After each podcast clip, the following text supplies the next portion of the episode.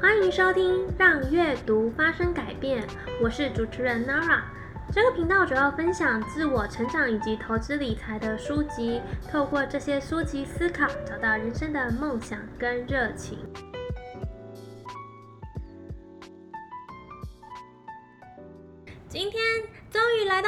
财投资，前两集呢都是关于自我成长，这一集呢主要是讲美股投资。如果你想要更了解怎么投资股票，一定一定要听这一集。这一集要分享的是 Peter Lynch 彼得林区的选股战略。我对这本书真的是相见恨晚。如果它是我读的第一本理财书呢，该有多好！啊，Peter 呢，在一九七七年到一九九零年间管理了富达麦哲伦基金。这个基金呢，其资产规模从原先的一千八百万美元飙升到一百四十亿美元。听起来有没有超级超级无敌夸张？不要说一百四十亿美元了，如果我可以赚到一亿新台币，我真的是会乐歪了。那为什么呢？我会推荐这本书，因为我自己也读过好几本理财的书，同时也追踪了很多理财 YouTuber，所以不是完全的新手小白，也不是老手。但是当我看了这一本书，告诉你。这本书真的完全没有废话，每一个字每一句都是精髓，而且他把我之前所学的全部在这本书都可以找得到，而且更深入。书里面会从怎么挑选好股票、阅读财务报表、建立专属于你自己的投资组合以及投资股票的心法。我们散户会害怕的就是被割韭菜，跌了抱不住股票，涨了追高。身边所有人都跟你说啊，只有死薪水没有用，要懂得投资理财才能钱滚钱。所以呢，就开始想啊，对我要开始投资股票、债券、基金。那到底要买哪一只股票呢？有人可能会跟你说，哎，我跟你说。这只股票的股息非常高哦，你抱着就好了，什么都不用想。或者说，而，这是电动车发展势头正好，你买电动车概念股绝对稳赚不赔。或者是有哪些热心的亲朋好友跟你报名牌，这些我们基本上不能说他错，他也是非常热心，想要你也一起赚钱。错呢，就错在你自己呀，因为买股票不只要看对股票。入场出场的时机呢也非常重要。有些股票不是不好，是发展的已经太过成熟，未来的成长率不高。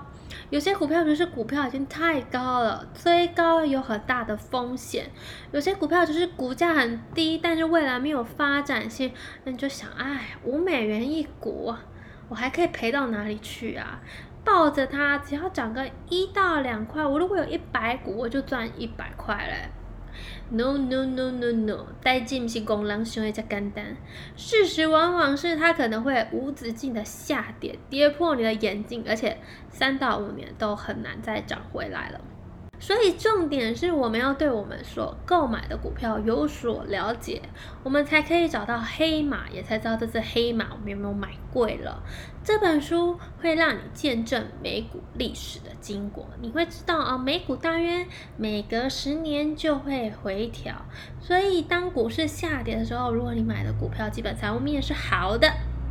不用太过担心，股市跌的时候就是我们开始 shopping 的时机，买买买买买，就像周年庆一样，怎么买怎么赚。最明显的例子就是去年三月，因为肺炎，股市一落千丈，但是财务面好的公司顺利的挺过危机，持续上涨，甚至涨得比三月起的三月前的股价更高。是不是就非常的扼腕？如果我们在三月的时候因为害怕抛售股票而没有进场加买，不仅啊没有赚到钱，还赔了一笔。根据历史上的数据来看，牛市持续的时间跟熊市相比呢，真的长太多了。牛市呢，就是因为牛的牛角往上嘛，所以就是股票上涨；而熊市就是因为熊老是趴着，所以就是股票下跌。牛市平均有五年，熊市则只有一年。如果因为害怕熊市的一年不进场购买股票，会错失非常非常非常多的机会。这里面就有讲到关于美股大起大落的历史。为什么要学这些呢？因为以铜为镜可以正衣冠，以古为镜可以知兴替。历史上有五大股灾，股市大崩盘的时候，并不是世界末日，只是股票市场太热太热了，需要适时的回调，反映市场真实的情况。而这时候优秀跟差劲的公司，很明显我们就可以看出来喽。所以股票只有做好功课，就不是不赌博。我如果遇到问题啊，常常会。翻阅这本书，然后就会找到解答，我就可以更有信心的抱紧股票，或是当机立断立马抛售。这一集呢，主要是讲一下散户的心情、股票类型跟怎么挑选优质股票。讲太多呢，大家可能也吸收不了，想睡觉，所以就讲这三点。那下一集呢，只是实际拿一只股票来教大家怎么看财务报表、建立投资组合，还有心法。所以喜欢我的频道要持续关注哦。刚刚啊，我有讲到割韭菜。什么是割韭菜呢？韭菜是一种坚韧不拔的植物。当农夫把上面的菜叶割掉之后，下面就会源源不绝的长出新叶。所以割韭菜的意思就是，当股票上涨的时候，有非常非常多的散户会追高进场，导致股菜。不是股菜，导致韭菜咻咻咻咻的持续生长，等到顶点之后呢，大户就会脱手，那散户呢被套牢，只好认赔出场，股票呢行情就开始下跌，然后当它又开始上涨的时候，又有源源不绝的散户进来，咻咻咻咻咻，然后又被套了，又再被割一次，那要怎么避免割韭菜的情形发生呢？那就是我们刚刚所讲的，一定要对你买的。股票了解，你知道你买的股票生产什么东西，买入价格是否合理，财务基本面是否稳健，不会破产。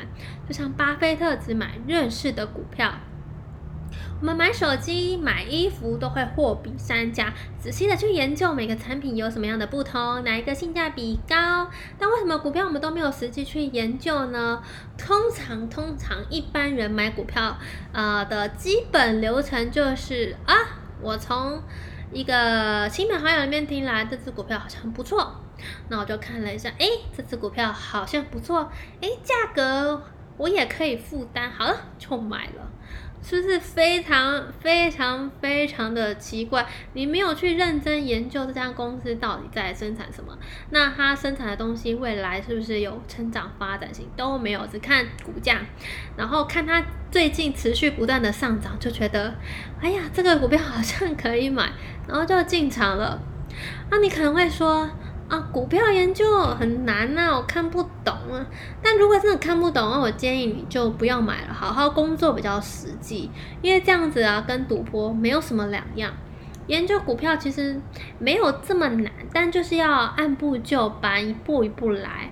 然后现在网络上啊，有非常多的资料，有非常多人在帮你做公司的深度解析，所以只要试着去了解，然后会看一点财务报表，会基本的。加减就可以了。另外哦，散户有一种迷失，就是我们没有比基金经理人厉害，但我们忽略了基金经理人，他其实是一份工作，一份工作，这代表意味着什么？他要对客户，他要对上司交代。大家想一下，我们在公司的时候，是不是常常会做比较稳健、保守、可以预期的决定？因为太过高风险的决定，你的同事不会同意，你的上司也不会同意。这就意味着，一只股票从海选都被选上呢，往往需要四次以上的品管检验。他们最后选择的呢，就会是稳健的大象股。尤其呢。证券管理会也有另外一种规定，就是限制公司基金对单一公司的持股比例不能超过该公司的十 percent，同时也不得超过基金总资产的五 percent。简单一句话，白话来说，就是如果我对这只股票非常的有信心，我觉得它之后一定会飙速成长，但是我不能呃花我大部分的钱在这只股票上，我不能超过这公司的市值的十 percent，同时也不能超过我自己公司的五 percent。还有一些基金公司内部规定，不能投资市值低于一亿以下的公司。一些高速呃。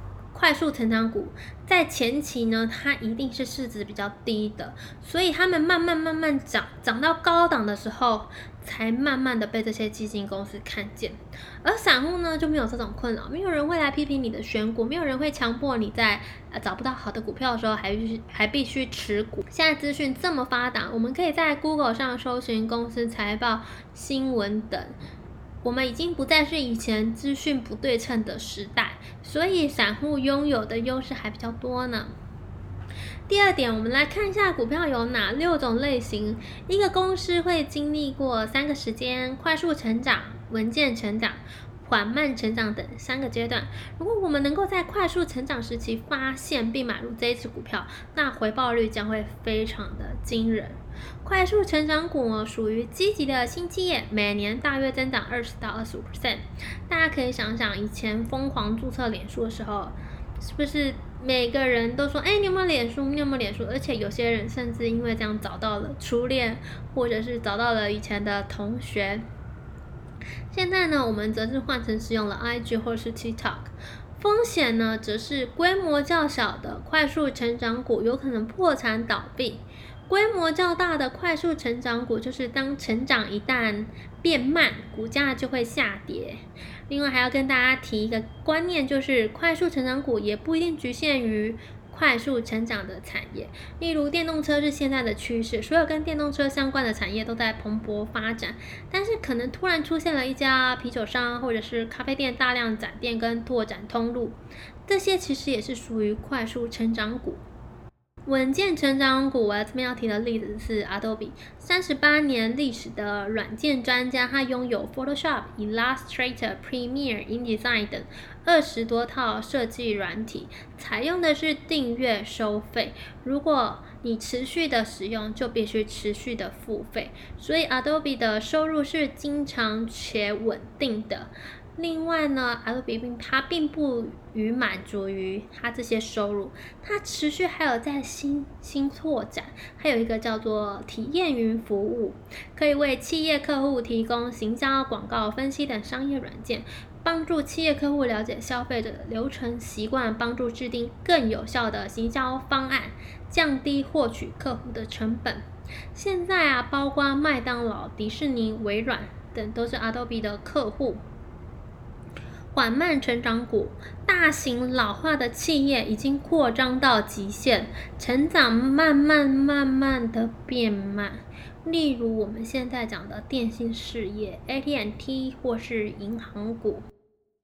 景气循环股，公司的盈余呈现规律的起伏。例如汽车、航空、轮胎、钢铁、化工都属于景气循环产业。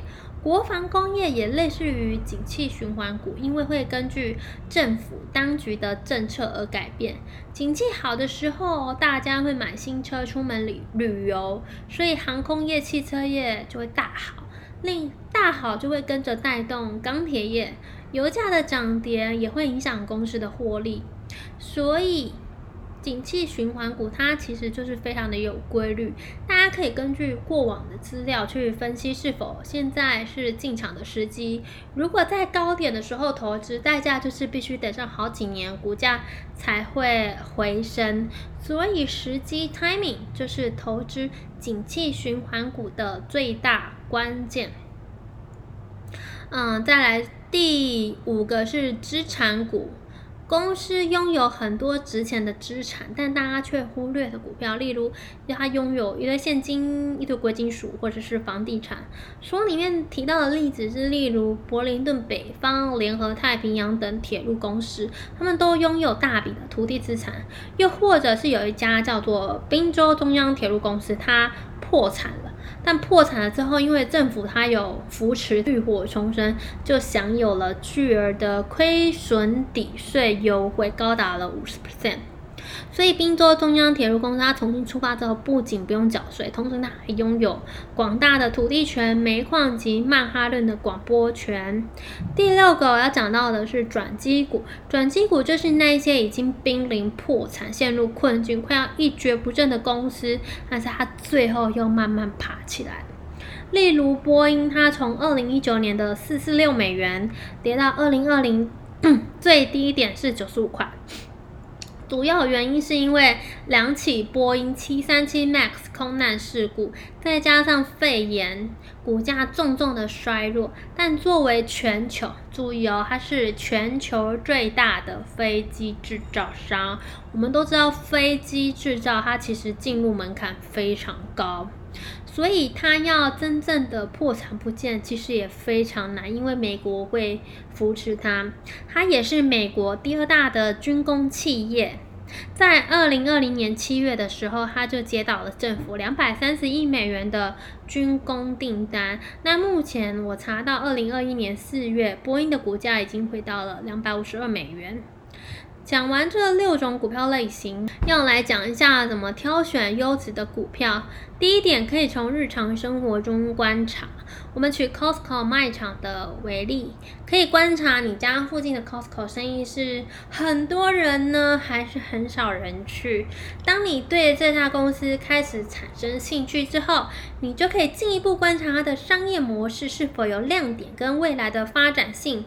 竞争者多吗？有没有护城河？进入门槛高吗？然后观察到的产品占整个公司的盈余占比是多少？例如邦宝适尿布，它非常受欢迎啊。最近可能观察到大家都在买邦宝适啊，你的朋友每个人都在送邦宝适，但是它在保险公司片区，它只占一个很小的比例。那这样子，就算你观察到邦宝适最近卖的很好，你可能也不能买 PNG 的股票。再来就是要看这家公司是否专注于在本业的发展。有些公司一有钱就会去收购跟本业完全没有相关的产业，本来呢好好的赚钱，搞到最后变。多产化经营，就验证了一句话，就是男人有钱就作怪，公司有钱就乱收购。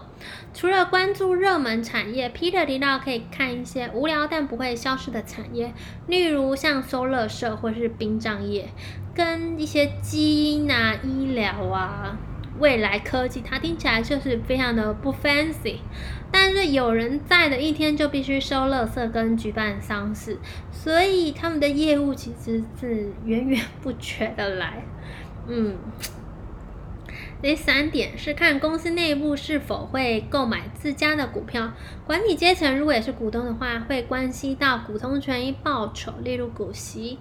第二点就是知道呃他们。公司内部的员工对这家公司有信心，未来的发展前景肯定就是好。最后，最后看企业是否会回购自家股票。如果盈余不变，公司回购股票意味着在外流通的股票数就变少了。股票数变少。美股盈余就上升了，之后就会带动股价的上升。当你都研究完这些要点之后，就可以来查看财报。下一期我会直接拿一只股票从头分析，请大家敬请期待。如果喜欢这一集的内容，请留下颗星并留下评语，我会超级超级高兴听到你们的回馈。那就下集见喽，拜拜。